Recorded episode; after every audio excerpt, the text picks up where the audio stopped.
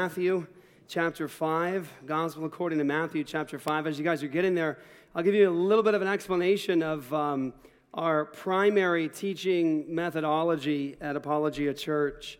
Um, we like topical messages where topical messages are appropriate, but we believe that for the life and the health, spiritual health, and growth of our body, our primary responsibility is to teach you the whole counsel of God. What does that mean? Well, what we want to do as a church, as our primary method of teaching, is to teach expositionally. That means to go verse by verse, book by book through the Bible. And, and by doing that, we're able to not have you guys be slaves to the whims of the pastor. You know, what bright idea does a pastor have for the next six months here, right? And, uh, you know, we want to try to avoid that by teaching you the whole, counsel of God, going verse by verse. We're able to get you into your entire Bible. That's the primary way that we teach at Apologia Church. So we've been in Matthew for a while. And, uh, and the amazing thing is, is that when you go uh, book by book and verse by verse, you get to get all of what God has for his people. So in the book of Matthew, you get God's faithfulness, his covenant faithfulness. You get the message of Jesus, his promises in the Sermon on the Mount. You get Christ talking to you about your anxiety and your worries. You see that God keeps his promises and Jesus fulfills prophecies. You get to get the whole entire picture rather than being a slave to the whims of the pastor. And so we're in Matthew chapter 5 right now, the Sermon on the Mount, and we're in a specific section Matthew 5, 17 onwards through really 20. And uh, I'm going to read it. And you guys can follow with me. Hear now the word of the living God. Do not think that I have come to abolish the law or the prophets. I have not come to abolish them, but to fulfill them. For truly I say to you, until heaven and earth pass away, not an iota, not a dot will pass from the law until all is accomplished. Therefore, whoever relaxes one of the least of these commandments and teaches others to do the same will be called least in the kingdom of heaven. But whoever does them and teaches them will be called great in the kingdom of heaven. For I tell you, unless your righteousness exceeds that of the scribes and Pharisees, you will never enter the kingdom of heaven. Thus far as the reading of God's word, let's pray. Father, I want to pray. You bless now, God, that you bless us as a church. You speak, Lord, through me to your people. God, help me to faithfully unpack your word. I pray, God, that your word would, would uh, cut, convict, uh, encourage, bless, transform all of us. That God, from the smallest in this room to the oldest in this room, we would be changed, Lord, and we would grow to love you more because of what we learn about you here. I pray that you would work, Lord, through me, God, a jar of clay, uh, an easily broken pot. And I just pray that you'd work through me, someone who's not worthy to be up here, and myself, but through faith in Christ has been redeemed. I just pray that you'd, by your Spirit, teach today. Make your word come alive to us today. In Jesus' name, amen. Let's get our bearings, shall we? The gospel according to Matthew, said a number of times, was the most popular of the gospels in the second century of the church, which is pretty cool. If you think about the fact that Christians were together around this very book in the second century of the church, and it was, the, it was like the favorite. It's what they quoted from the most. So this is very, very significant that here we are now in the 21st century in uh, Tempe, Arizona, around the same book being changed by the same word, the word of God. And so Matthew is powerful because Matthew really is a book that emphasizes the fact that Jesus is the king. Jesus is the promised Mashiach, the Messiah that was promised. That's Jesus. He's finally come into history. The plan of God is now right before us, come to fulfillment. We can see that God kept his promises. He is the covenant faithful God. Everything he said has finally come in Jesus. Jesus is not a novelty. Jesus is not a plan B in God's plan. He's what was always anticipated. And Matthew, towards the Jews, is trying to show you not just explicitly with actually quoting verses from the Old Testament, but in showing these shadows of Jesus in the Old Testament, he shows you that Jesus is everything we were expecting, and in many ways, in shocking ways that we were not expecting. And this is a powerful thing for us to be able to unpack this book. Matthew chapter 1 opens up and you get into the genealogies. Jesus owns the right to the throne. He is the royal king. He is the Davidic king. He is the one that has the right to be king of the world, of Israel. And so you move through Matthew chapter 1, and it's all about the kingship of Jesus. He's got the right to that throne. Matthew 1 is emphasizing Jesus through Joseph, his adoptive father. Joseph in Matthew, the early chapters, is shown to be the one who takes Jesus by adoption. He names Jesus. The angel says, Call him Yeshua, for he will save his people from their sins. It's all on Joseph's experience. And so Joseph names Jesus, takes ownership of him. He almost puts Mary away because he knows how babies are made. And then Jesus in Matthew chapter 2 is shown to really follow the pattern that we already know from the Old Testament. So you see Jesus barely escaping with his life. Somebody, a wicked king who's trying to destroy Jesus at birth.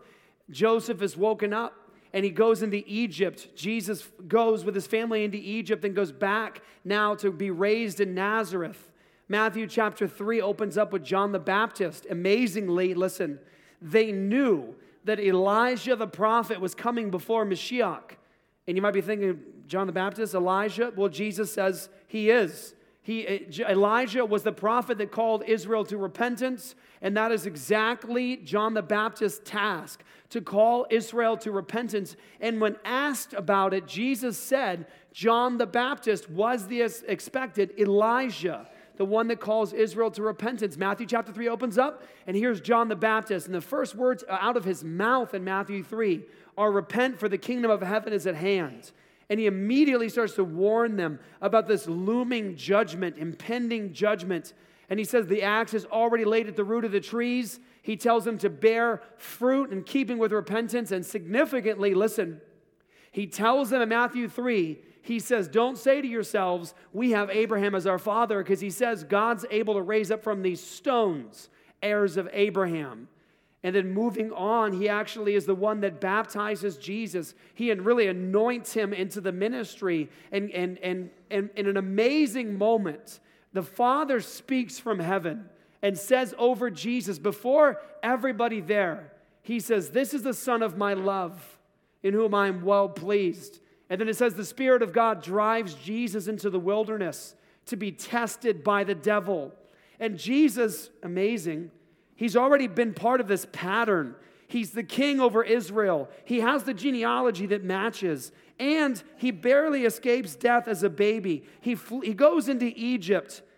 And then the story begins to pick up now, and you begin to see Jesus, the true and perfect Israel, goes into the wilderness for 40 days. Same pattern of Israel in the Old Testament. The only problem is Israel in the Old Testament failed miserably to follow God, to keep His word, to keep His law and commandments. And Jesus, now the true and perfect Israel, goes into the wilderness to be tested by the devil. The Spirit of God drives him into the wilderness to do so. And Jesus does in the wilderness what Adam failed to do in the garden and what Israel failed to do in the wilderness. Devil comes to test Jesus, and Jesus stands on the word of God. While being tested by the devil, Jesus defeats Satan by obeying God and God's word above his experience, above his passions and desires, his hunger, his thirst. Jesus is what we were supposed to be. Adam was supposed to be the image of God in the world, to bring the light of God into the world, and to obey God, to love God, to enjoy God, to delight in God. And he failed. Israel was supposed to be God's chosen, to bring the light of God into the world, like Adam ultimately, and Israel fails. And here comes Jesus, the second Adam, our true representative, our perfect representative, and the true and perfect Israel. Into the wilderness he goes and he defeats Satan. I've said it to you a bunch of times, and I really want you to, to grab it because it's so huge. It's so huge. You see Matthew thinking in Isaiah the whole way through. Isaiah is at the bottom of Matthew over and over and over. Matthew is quoting from Isaiah. He's thinking in Isaiah. And then Jesus now is brought up to this great and high mountaintop by Satan. And Satan brings him up there and he shows him what he came for. He shows him all the kingdoms of the world. And he says, I'll give them to you all if you just bow down and worship me. No cross, no resurrection, no suffering, none of that. Right now, Jesus, I'll, came, I'll, I'll give you what you came to get. Right now, just worship me. That's all you have to do. And Jesus says, You should worship the Lord your God, and him only shall you serve. Jesus defeats Satan. He goes away. The angels minister to Jesus. He comes out of the wilderness. And listen, listen, the very first words in Matthew out of Jesus' mouth when he comes out of the wilderness, listen, is repent, for the kingdom of heaven is at hand. And if you're new to Apologia Church, I'm going to tell you this very, very important thing. I've said it a lot, but it's so important. Kingdom of heaven for Matthew is a way of not offending Jewish superstition. Kingdom of heaven in Matthew is a way for Matthew to get across the message of the kingdom without offending people because they were very, very superstitious about the name of God in that time. Kingdom of heaven is synonymous with the rule of God, the kingdom of God. And so Jesus is telling them turn from your sin. The rule of God is at hand. It's at the end of the fingers, it's within reach. It entered now. Here it was. It was coming to fruition now. And Jesus goes about in Matthew 4, listen, proclaiming the gospel of the kingdom. Listen, this is probably one of the things we miss in the evangelical church in the West most. The truth about the goodness of the kingdom of God and how that actually is gospel. The fact that the Messiah has come and he sits on his throne and he's actually ruling now as King of Kings and Lord of Lords, that that's actually good news. That that is gospel. It's gospel not just going to heaven one day, but it's gospel that Jesus is the king and he rules and reigns now. And so then Jesus now sits in Matthew 5 in the Sermon on the Mount and he begins to tell them the blessings, divine happiness upon those who are poor, bankrupt in spirit, divine happiness upon the meek, for they're going to inherit the earth. Divine happiness upon those who are persecuted because they persecuted the prophets before you. Just like that. Divine happiness upon you. And it's so flipped. Everything is different with Jesus. People that have poverty spiritually, people who are meek people who hunger and thirst for righteousness, people who are merciful, people who are pure in heart, people who are peacemakers, people who are persecuted. Blessed, blessed, blessed are you. It's the exact opposite of the way the world thinks. But then Jesus does something. He tells them, You, you, the church, the people of God, you are the salt of the earth. You preserve the earth. You're its preservative. You're the light of God into the world. A city set on the hill cannot be hidden. He says, You don't take a light and put it under a basket. You don't do that. You let the light shine so it gives light to everyone in the house. He says, In the same way, you let your light shine so that people see and they give glory to God in heaven. But the amazing thing here is that Jesus is the king. He's proclaiming the good news of his kingdom, and he tells his people, You're the salt of the earth. You're going to preserve it. You're going to give it its flavor and you're going to be the light of the world. And then Jesus now, it's no coincidence that after talking about being salty and light to the world, Jesus actually goes into a discussion about the law. That's not an accident. It's not an accident. Matthew is not just putting this together hodgepodge under divine inspiration. We have what is God breathed before us, and he talks about salt and light, and now he goes into a discussion of the law, and I want to talk to you guys about that today. This is an important sermon today, guys, because I'm going to hopefully bring it together for you today. Matthew 5 17, Jesus says, Do not think, do not think that I have come to abolish the law or the prophets. I have not come to abolish them, but to fulfill them. He lands there. And this is what's significant about that is that you and I can have full assurance in this moment with Jesus in Matthew, the way that he talks about the law of God and the kingdom of God, he in fact fits the bill of the Messiah. If he spoke about it in any different way, brothers and sisters, you would have to reject him. If Jesus diminished the law of God in the slightest way, you'd have to say that's the indication that you're not from God. If Jesus didn't have the genealogy that matched, that's the way you say you're not from God. If Jesus had a false prophecy, that's the way you say you're, you're not from God, you're not the Messiah. And in this text right here, do not think that I have come to abolish the law or the prophets. I have not come to abolish them, but to fulfill them. You need to understand a few things. Ready? If you're writing things down, this is where you can write. And I want you to have these down sort of as background noise to everything else I'm going to say to you. So, three things I want you to know. One, in order to understand the significance of what's happening here in Matthew, we need to understand first the timing of the kingdom. We've spent time here before, so I'm not going to unpack it a lot today. I just want you to have it so you understand why is it so significant for us and really so glorious that Jesus is talking like this about the good news of the kingdom and his law. First, the timing of the kingdom. Daniel chapter 2. I'll give you the whole chapter, read it later. We've already unpacked that together. But in Daniel chapter 2, Daniel, hundreds of years before Jesus comes, Daniel tells you when. Did you catch that? When the Messiah's kingdom is going to enter into history. When?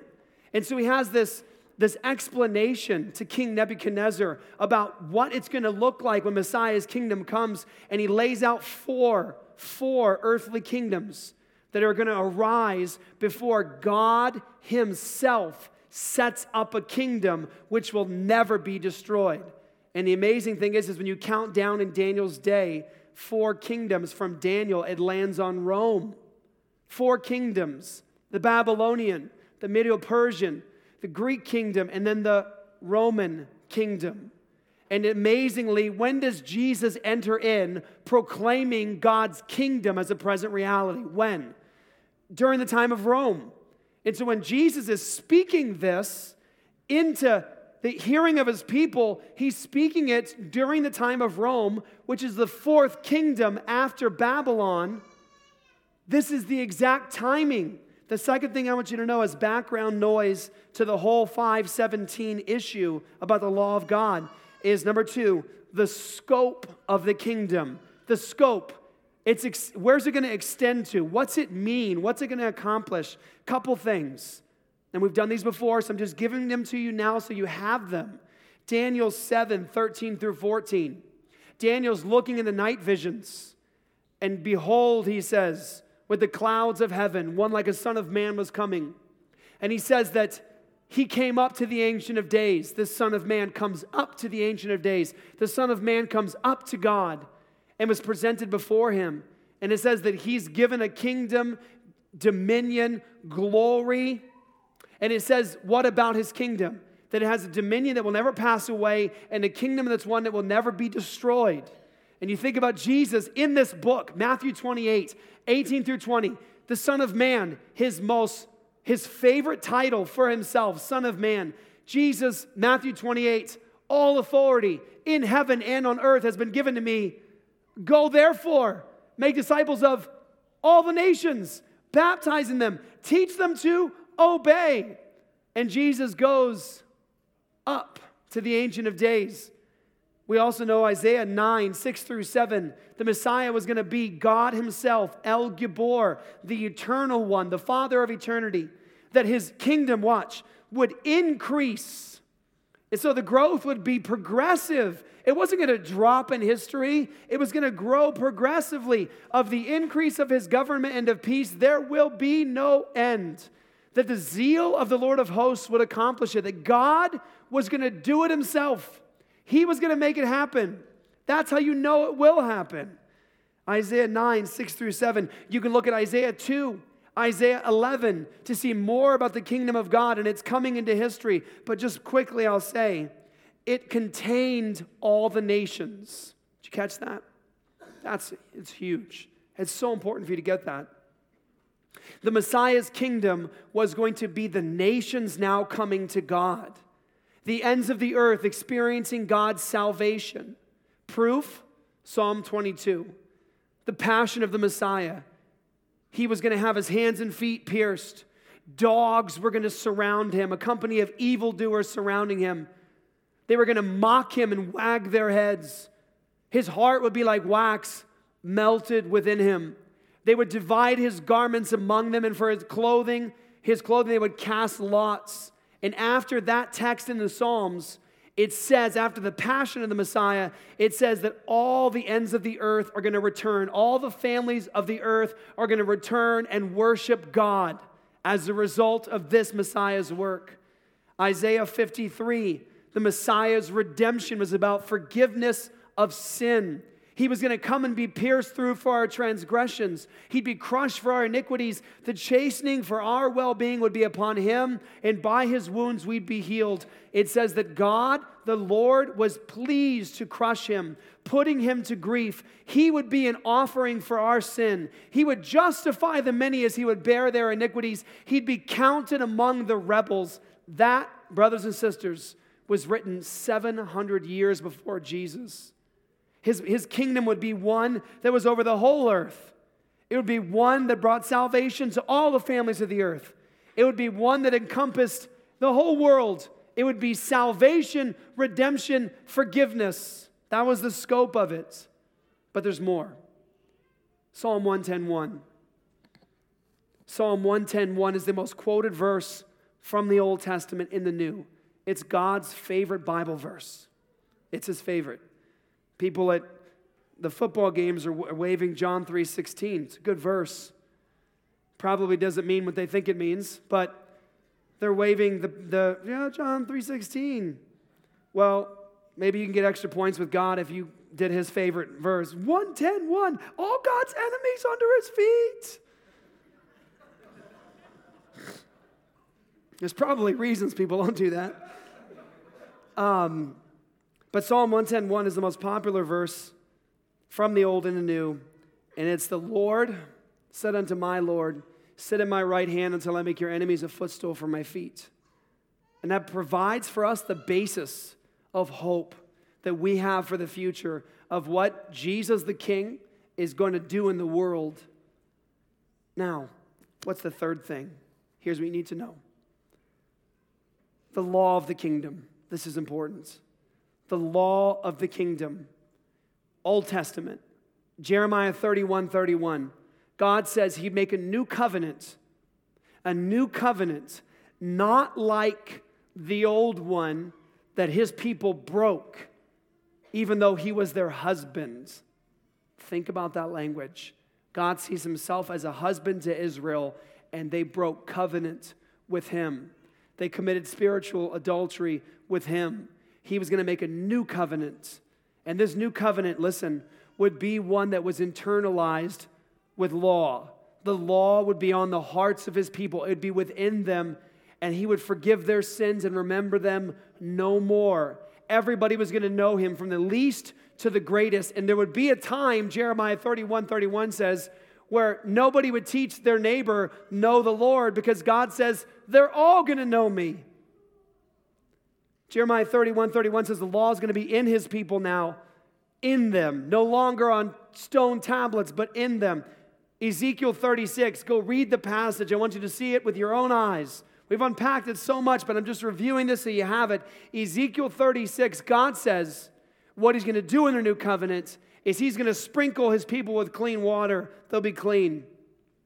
He's going to cleanse them of all their idols. He's going to do it. He's going to free them from those idols. He's going to cleanse them from the idols, from that false worship. He's going to put his spirit within his people. He's going to indwell them now. He's going to remove a hard heart of stone and put a heart of flesh there that's soft and tender towards God. And it says, listen, God says that He will, listen, this is powerful. He will cause them, cause them to observe his statutes. That was Ezekiel 36, long before Jesus came. What statutes were in Ezekiel's mind when he wrote that? The law of God, the known law of God. God was going to cause the new covenant people to obey his statutes. Another example is Isaiah 2. I want you to see this one. You got to go there, okay? Isaiah 2. Go there quickly. Go there quickly. Isaiah chapter 2. This is a big one. And don't forget, like I said, Matthew is thinking in Isaiah. Isaiah chapter 2. Verse 2 It shall come to pass in the latter days that the mountain of the house of the Lord shall be established as the highest of the mountains, and shall be lifted up above the hills, and all the nations shall flow to it. And many people shall come and say, Come, let us go up to the mountain of the Lord, to the house of the God of Jacob, that he may teach us his ways, and that we may walk in his paths. For out of Zion shall go what? The law. Which law? the known law, the law that Jeremiah had, the law that Isaiah had, the law that Ezekiel had, the law. What's the word for law here in the Hebrew? The Torah. Out of Zion, out of the people of God, the very presence of the people of God shall go the Torah in the latter days. That's a powerful thing. And the word of the Lord from Jerusalem. So that's the background. Another text you can just go to later is Isaiah 42. We've already had these texts. Isaiah 42, you'll see, and that's a big one, that the Messiah's role in history, what he was going to do, was he was going to establish justice in the world. So, watch.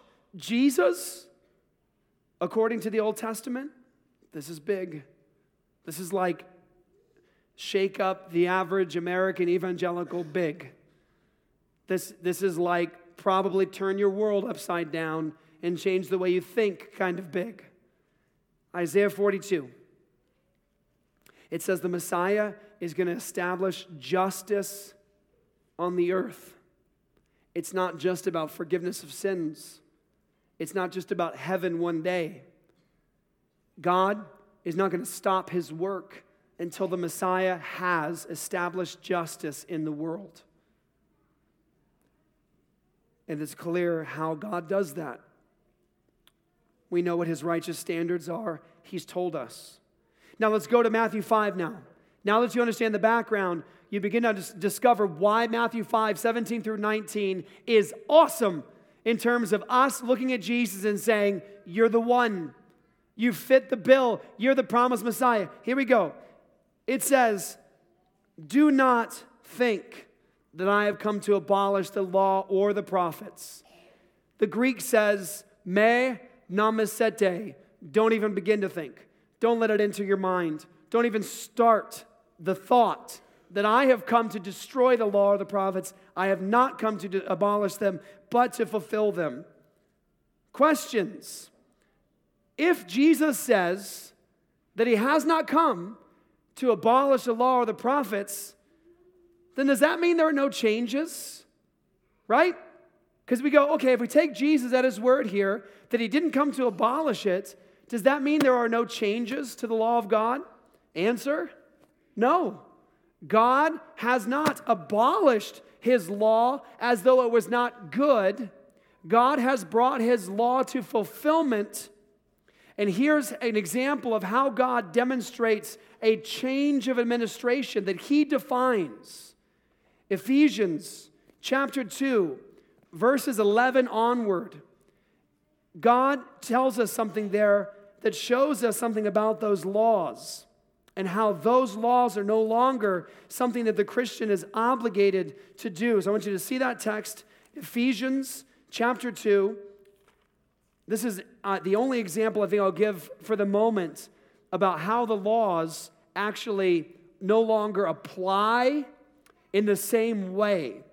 Ephesians chapter 2 verse 11. Listen closely. Therefore, remember that at one time you, Genti- uh, you Gentiles, that's non-Jews, in the flesh called the uncircumcision by what is called the circumcision, which is made in the flesh by hands. Remember, remember that you were at that time separated from Messiah, alienated from the commonwealth of Israel and strangers to the covenants, plural, of promise, singular. I need you to memorize that because someday I'm going to bring that back to you and it's going to really matter.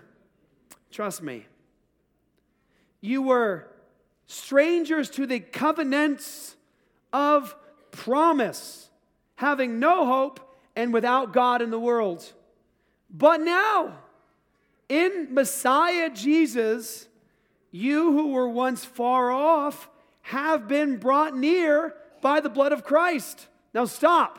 Stop. Did you hear that? You once were this. Were what? You were aliens. You were separated from Christ. And you were separated from the commonwealth of Israel. Strangers to the covenants, plural of promise. But what? But now, because of Jesus, you have been brought near, brothers and sisters, to what? The commonwealth of Israel, to the covenants of promise, to Christ, and now you have hope and God. Now, just quickly, because I can do it as an aside, what does Paul say about Gentile Christians here and Israel? They've been brought near to the commonwealth of Israel. So, what does that mean? Jews and Gentiles are now what? One Israel, one people of God. That's what the text says. Now, listen closely. He says this For he himself is our peace, who has made us both one and has broken down in his flesh the dividing wall of hostility by abolishing the law of commandments expressed in ordinances, that he might create in himself one new man in place of the two. Now, stop for a second. What does that mean? It means that in the law, you had ordinances, holiness code that were meant to separate Jew from Gentile. It made Jews look weird. There are local churches that look weird. And they look weird for all the wrong reasons, right? Israel was given specific holiness code to teach them about holiness and being separate from the world. And so when a Gentile saw a Jew, they were like, You eat different, you dress different, you worship different, you worship even smells different. It really, if you would have gone into Israel in the temple, it would have smelled a certain way. Everything was different. And what was God teaching them? That those things saved them? No. He was teaching them separateness, holiness, distinctness from the world. And ultimately, the holiness code was pointing to the holiness of Messiah. Why do we no longer do the holiness code? Atheists love this one, they love it. As a matter of fact, if you are on social media, You've probably seen this come along your path, right? Christians say homosexuality is sin and they oppose homosexuality. But ask your Christian friend do you eat shellfish? Do you have blended cotton in your, in your, your clothes? And they start going through the holiness code and they're like, gotcha, got him. That's what they say. And they think they've, they've delivered a devastating blow to Christians. And what it demonstrates is that being an atheist, dramatically impacts your ability to read the Bible. Because Ephesians chapter 2 is God defining what those laws were about and saying, now that Christ has come and made us into one new man, those laws are no longer necessary. Now, stop. This is important. It's not saying, it does not logically follow that those laws were stupid or that they were meaningless. They meant something. I'll give you an example. And this wasn't prepared, but I think it's good to do. The Apostle Paul tells Christians in the New Testament in the Old Testament, you were to purge your house of leaven, right? It was a pretty crazy process. They had to go through their house and like dig out all the leaven that might have been around and they'd try to scoop it out of their house. It was symbolic of removing, in reality, sin from their household, and they had to do this whole process. It was really like holiness code stuff. getting all this stuff out. It was really a pattern of pointing to really the holiness of Jesus and all these different things. But Paul in the New Testament doesn't say, oh, we know that was stupid. You don't have to do that anymore, thankfully. He calls Christ the Passover, so that's fulfilled in Jesus. He's still our Passover, and he tells them to remove from yourselves, Christians now, the leaven of malice. So watch, the law meant something, and watch, it still does. The law still applies.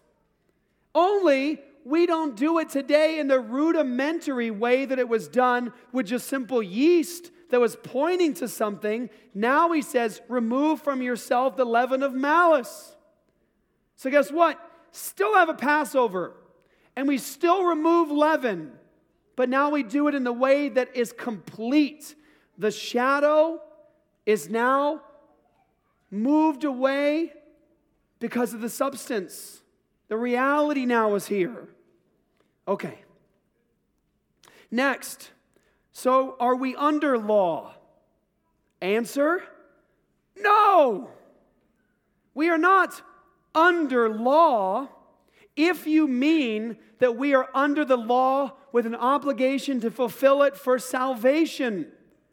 We are not under law in the way Israel was under law, where you had people who were dead and alienated from God, who had a law before them that was outside them on stone tablets. They could not fulfill. Christ had not accomplished salvation. We are not under law, Romans 6:14. We are under grace. Now watch. We are not under law now, but under grace because, ready? we are in Christ. Romans 6 is about, watch, do we then continue in sin so that grace may increase? May it never be. He says, How can we who died to sin continue to live in it? And he says, Watch, you have died with Christ and you've been raised to newness of life with him. You are not under law, but under grace. You're forgiven. You're alive from the dead. You're no longer dead and alienated from God, hostile towards God, in Adam, in the flesh. You're alive in Jesus, filled with the Spirit of God. The law no longer condemns you. Romans 3, by the way, at the very end says, Do we then make void the law through faith? He says, By no means. We, through faith, he says, establish the law. Question that comes up when we look at Jesus saying he didn't come, don't even think he came to abolish the law. Question we should ask is this How is the law relevant to new covenant Christians? Don't you want to know that? I want to know that. How is the law relevant to new covenant Christians? If you're taking notes, these are important ones to take because we're done today with these, this section of Scripture. How is the law relevant to new covenant Christians? A, it's now in our hearts. Jeremiah 31 31. If you had one text alone that proves God's law is relevant in the new covenant, it's the premier text about the new covenant.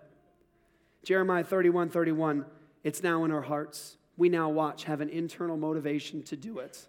We don't have, listen, we don't have a guy coming down who's a sinner off a mountain with stone tablets with law written on them pressing down upon people who can't fulfill it. You have, watch, a high priest forever in heaven that makes intercession for you. You have a once for all sacrifice that's complete for all time. You are indwelt by God's Spirit with His law now written on your hearts. Internal motivation to do it. Next, we are now enabled to do it. And I got, I, you have to see this. You seriously got to see this to believe it, okay? Go to Romans 8. Go to Romans chapter 8. Now, this is a text that's quoted often by Calvinists. That's us, by the way. Okay.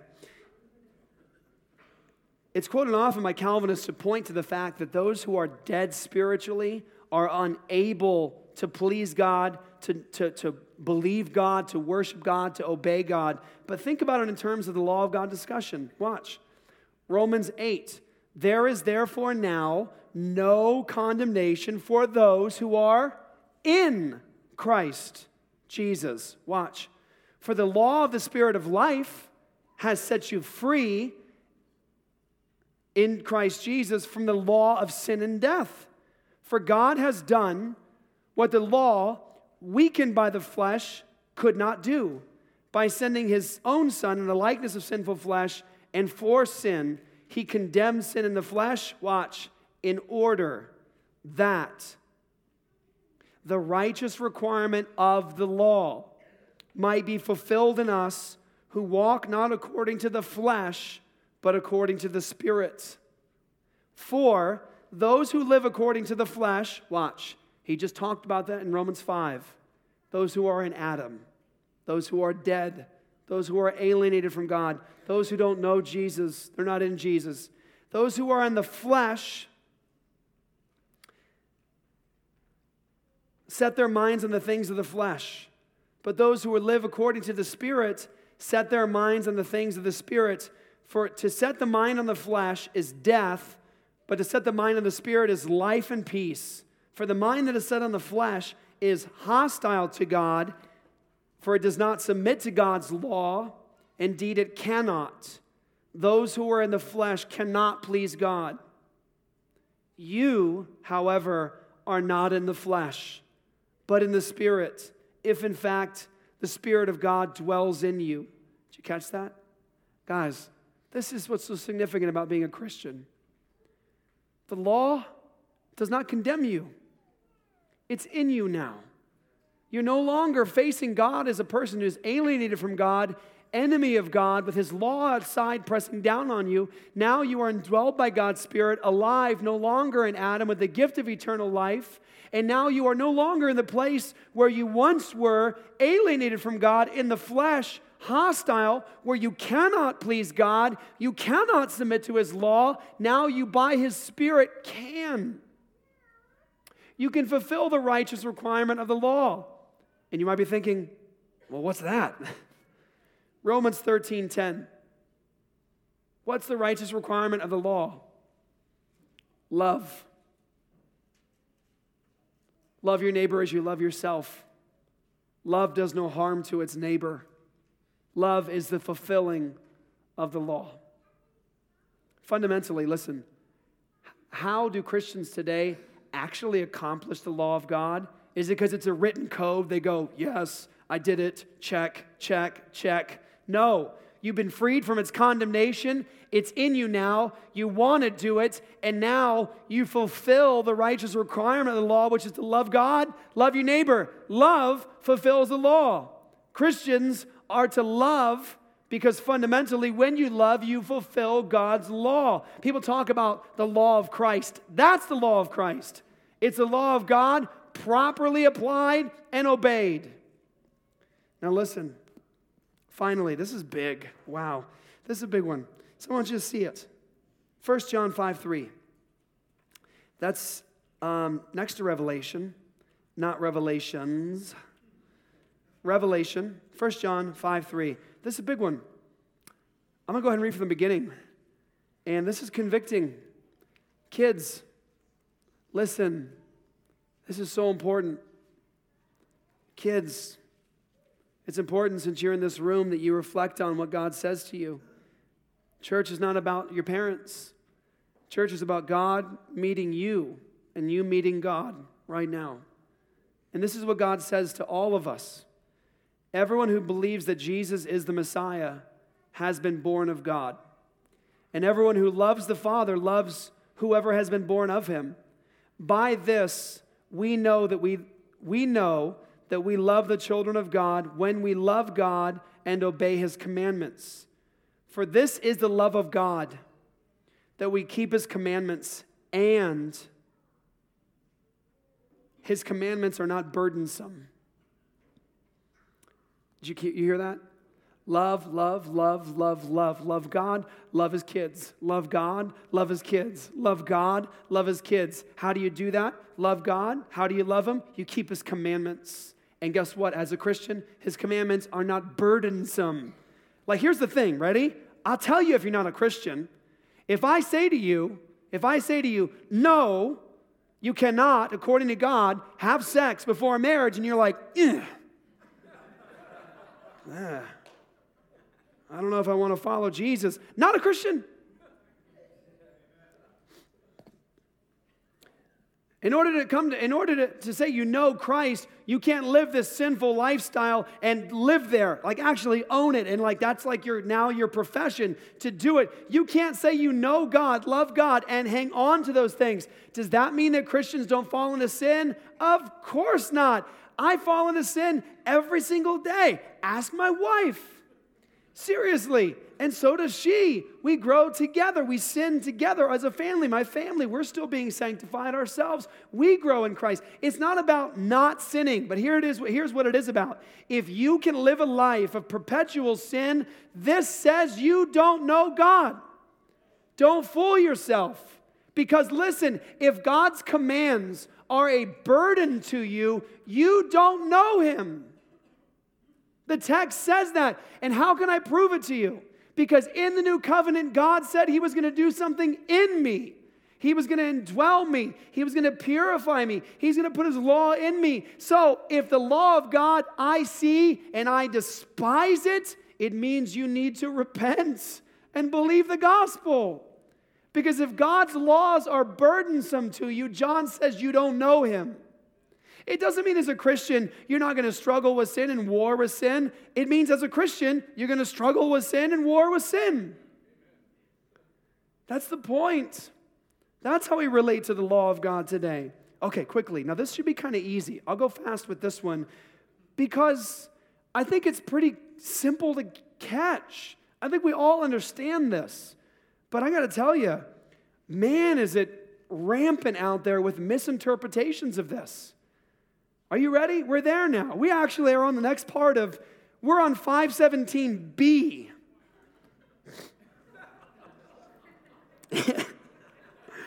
Do not think that I, it's, it's obviously very important to me, okay? Do not think that I have come to abolish the law or the prophets. Okay, we're there. I have not come to abolish them, but to fulfill them. Now, what in the world does that mean? What does it mean that he didn't come to abolish them, but to fulfill them. Are you ready? I'm going to read this in the way that most people today actually understand it. Are you ready? This is not the text, but I'm going to read to you the most common understanding of Jesus' words I have not come to abolish them, but to fulfill them. So, not abolish, but fulfill. The common evangelical in the pews today thinks that that means do not think that I have come to abolish the law or the prophets. I have not come to abolish them, but to bring them to an end. Did you hear that? Honestly, that is the typical interpretation of this passage. Jesus didn't come to abolish them, just to bring them to an end.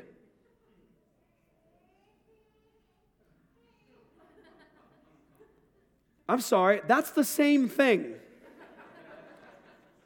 Now, if we can hang on to an inconsistency like that, we have big problems as a church.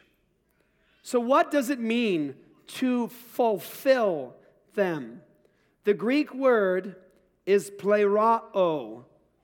If you wanted to write it down, P L E R O O omega, which is a long O, plerao, plerao. Now, the word can mean, in Greek, to establish or confirm. Charles Haddon Spurgeon, in his commentary on Matthew, the Gospel of the Kingdom, on page 52, he writes of this word, this passage, he, Jesus, listen, took care to revise and reform the laws of men. Did you catch that? Jesus revised and reformed the laws of men. In other words, he corrected them. But the law of God, he established and confirmed. So for Spurgeon, when he saw the Greek word plerao, he said that Jesus established or confirmed. That's how he fulfills the law. Now listen, another page, 53. Listen to Spurgeon. It's, I think it's excellent what he says here, his treatment. He said, Jesus establishes in the deepest sense all that is written in the Holy Scripture and puts a new fullness into it. On page 53, he says, Our king has not come to abrogate the law, but, listen, to confirm and, this is big, reassert it. In Bahnsen's book, Dr. Greg Bahnsen's book, which is an unbelievable exegesis of this passage, the fullest I've ever seen, ever. In any commentary on Matthew that I have, and I have probably 20 commentaries on Matthew, if not more. Nobody has dealt with this passage in the full way that Bahnsen did. And Bahnsen's part of plerao, he says the word there has to mean confirm, as Spurgeon said it. Examples, if you're writing this down or you want to listen to it later in the audio and go through it, I'll give you the examples. You don't have to go there exactly now. James 2:33, Revelation 3:2, Romans 15, 19 through 20, Colossians 1:25. I'm going to give you one example and we'll go to it together to show you that the word plerao means, can mean to confirm or establish. I'm going to show you one example, okay? We all following now? You guys with me? Jesus says he's going to fulfill the law. My argument here, like Spurgeon, is his fulfilling the law is his confirming it and reasserting it, his establishing it in the proper way. So go to the text quickly. To, I'll show you the word there, what it means. Revelation chapter 2. Not Revelation 2, sorry. James chapter 2. James 2. James 2, verse 23. Actually, we're going to start right above it.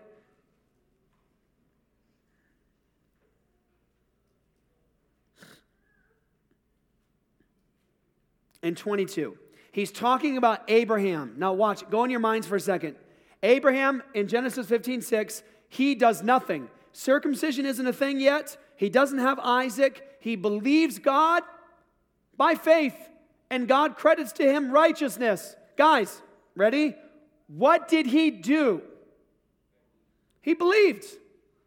No works of law. No, he has faith. And God credits to him righteousness. Genesis 15, 6. Now listen to what James says here. In James 2, 22, it says, You see that faith was active along with his works, and faith was, watch, completed by his works. And the scripture was fulfilled that says, Abraham believed God and it was counted to him as righteousness. What should you be looking for here? Ready?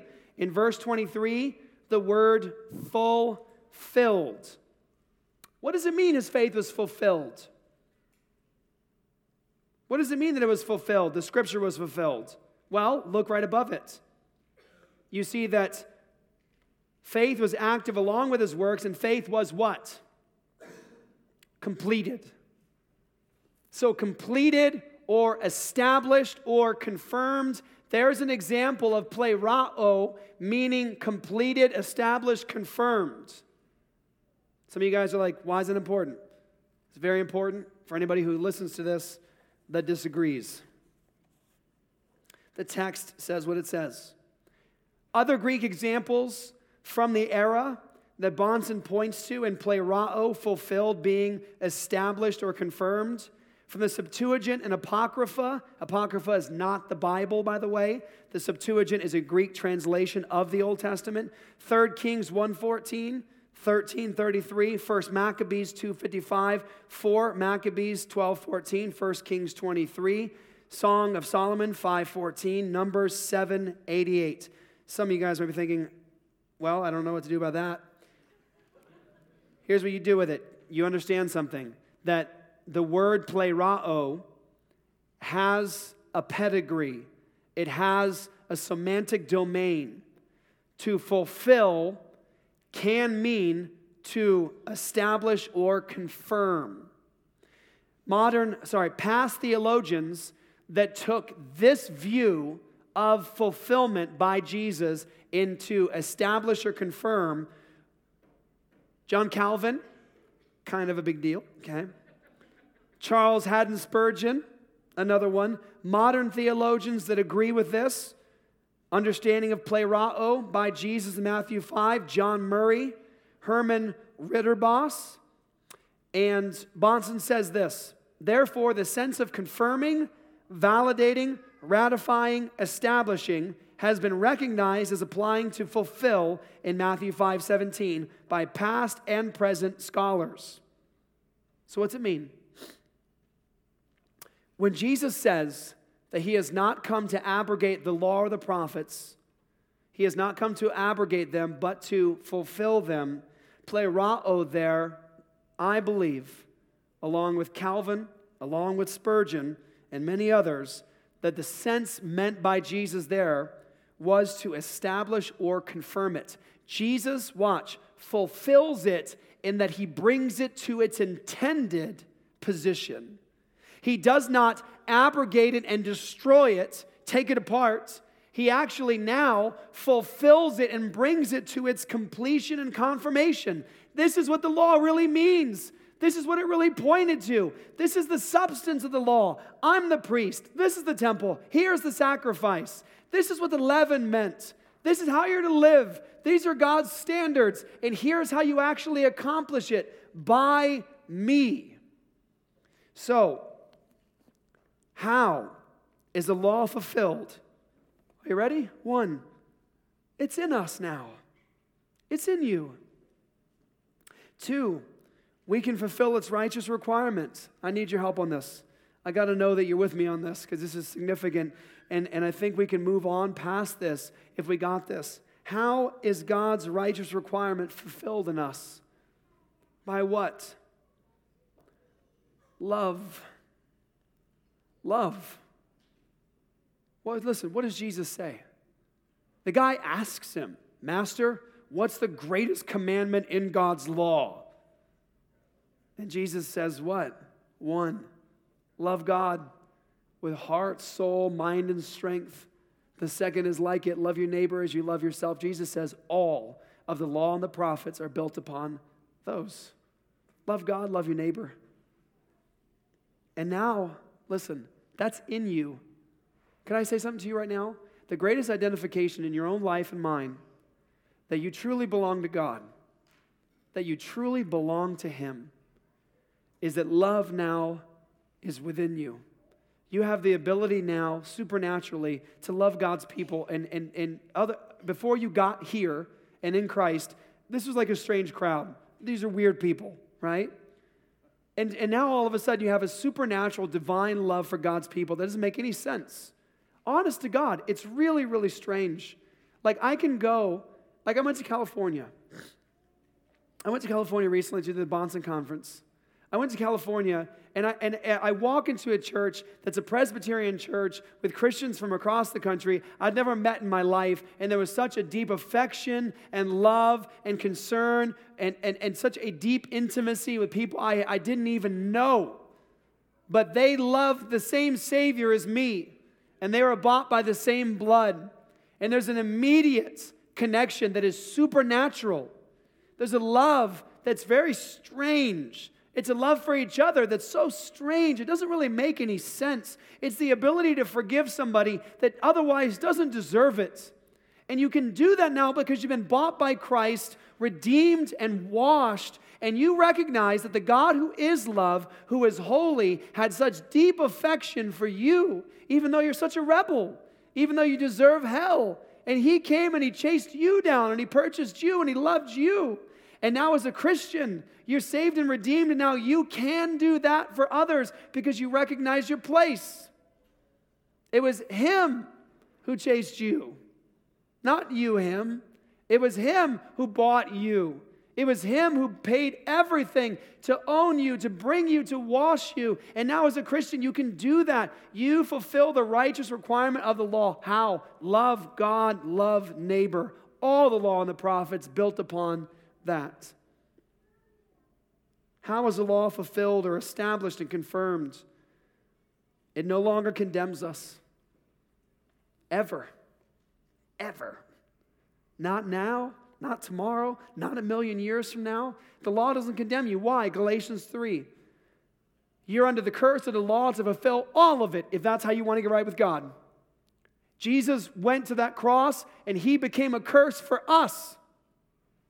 So that in him now you would be given the righteousness of God, God's justice satisfied in Jesus. The law no longer condemns you ever. You're declared righteous. You have peace with God. The law no longer condemns you. Romans 6, you are in Christ, dead and alive. Now in Him, joined together with Him.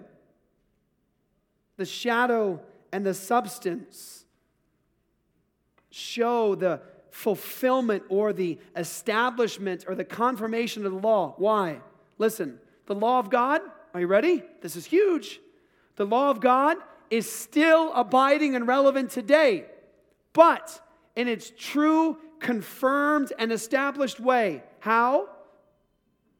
We still have a temple? We still have a temple? Yep. It's one that's not made with hands that can never be destroyed. You still have a priest? Yep. And he's a priest who will never die, who has no sin, and lives now forever to make intercession for you. You still have a sacrifice? Yep. Only now it's not in the rudimentary way it was, where it was with a bull or a goat or a bird or some other animal that could never really take away your sins. And it's not done Yom Kippur on the Day of Atonement every year, reminding you constantly of the fact that you are a sinner before God. Now it's once for all, able to perfect forever those who draw near to God in Christ. You still have a temple, you still have a sacrifice, you still have a priest, and you still have God's commandments. And He says to you, You want to show that you love me? Obey me. Obey what? His commandments, and they're not burdensome to you. Why?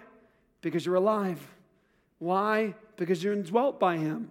Why? Because He has written the law on your inward parts now. The law, Jesus, fulfilled it in establishing it and confirming it, reasserting it, showing its real purpose, taking what was once a shadow and now his substance, actually completing it and fulfilling it. And the law of God, brothers and sisters, is still relevant today. Okay, here's a so what. You know how, like in, in the Psalms, Psalm 1, it says, uh, it says in Psalm 1, it said, Blessed is the man who walks not in the counsel of the ungodly, right? And it says, it says, what about the law of God? It says, in his law, he meditates day and night. He'll be like a tree planted by what? You guys know it? Streams of water. The fruit will not wither, it'll produce fruit. It, it, uh, the, the leaf will not wither, it'll, it'll produce fruit in due season. It's an, it's an amazing thing. You know why? Because I think that as, as um, modern evangelicals, that text has been nothing more than beautiful prose and poetry. Why? Because I'm willing to bet that the average evangelical today does not spend day and night meditating on the law of God. Law of God. Like if you find a bird you're allowed to eat the eggs, but you can't kill the mother. You're like, I'm supposed to meditate on that. There's a blessing attached to that. Oh, yeah. Because, see, those laws actually teach kids and teach people to honor their father and their mother. From the lowest place, even to the animals, to our fathers and mothers. And God promises a blessing upon that. The society so honors their fathers and mothers that they actually do it with the creatures even with little creatures. That's in the law of God. That we even have laws of God that we think are so insignificant today, like don't muzzle the ox while it treads. You're like, I don't have an ox, so I'm good, right? Well, God says, look, if the beast itself has a right to food, don't kill it, then you are to be paid for your work. And you must be paid for your work. That principle of law applies to all of society. So, people who actually promise wages to people and don't pay them are wicked people in God's eyes. You ever have someone do that to you? You see, the law of God applies to all of life, and God says in Psalm in the Psalms that the person who meditates in God's law day and night is blessed. The law of God is relevant in the new covenant. Are we saved by it? Never. You can never be saved by the law of God. It'll justify nobody ever. And to attempt to be saved by the law of God is wicked. It's a false gospel. And, and we ought to give our whole lives to warring against gospels like that. However, as redeemed believers, we relate to God and His law in a completely different way now. It means something, it's still relevant. It was relevant to Jesus, it ought to be relevant to us. And if, listen, if you were to say, Jeff, I'm not sure I agree with your exegesis here, I'm not sure, I'm not sure, I would say this. If you don't quite agree with what I just said, if you don't think that it fits the text, I would ask you to read the next couple verses where Jesus then goes on to say that if anybody teaches anyone else to disobey even the least of these commandments, they will be called least in the kingdom of God. Jesus so upheld the law of God that you and I are to see in him that he truly is the promised Messiah. Because the Messiah had to bring the law into the world in the way that God had actually intended it to be obeyed. Let's pray. Father, I pray that you bless the message that went out. I pray, God, that through my own shortcomings, and through all the ways, Lord, I know that I could have done more. I just pray that you would take what was preached and you would use it to change us and, Lord, your church and the world. God, lift us up. Grant us grace. Grant us, Lord, a new ability to see, God, your work as finished on our behalf, that we are no longer condemned, and yet, Lord, we see your law in its perfect way.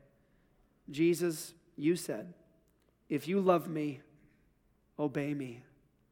Help us. Help God for those in this room who don't know you. Grant to them repentance and faith. And for those of us that do, give to us new eyes, new ears, new strength to love you, to pursue you, and to grow. And God, to really understand, God, the goodness of your law. In Jesus' name, amen. Praise God. Well, there you go. Matthew 5, 17, and four messages.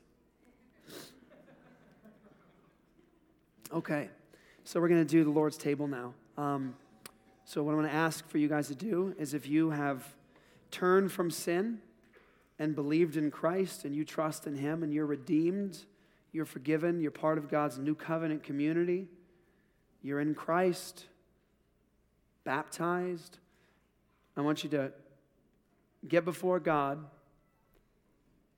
talk to God, ask Him to reveal to you what you need to confess and turn over to Him, and come to the table in a worthy way. If you're not in Christ, please do not come to this table. This table is for those who know Christ and are part of His new covenant.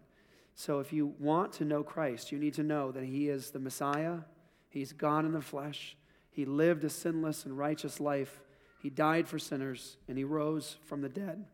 And he calls you to turn from sin, to come and trust in him, to put your faith in him for forgiveness and salvation. The gift of eternal life through faith in Jesus. You must come. You can believe from right where you sit. But if you're not in Christ, please do not take this table. Parents, please be wise with your children. If you know that they have made professions of faith and they belong to Christ, the table is open to them. But do, parents, be wise with allowing your children to come to the table if they have not come to Christ. And it's a great opportunity to talk to them about that, about the gospel,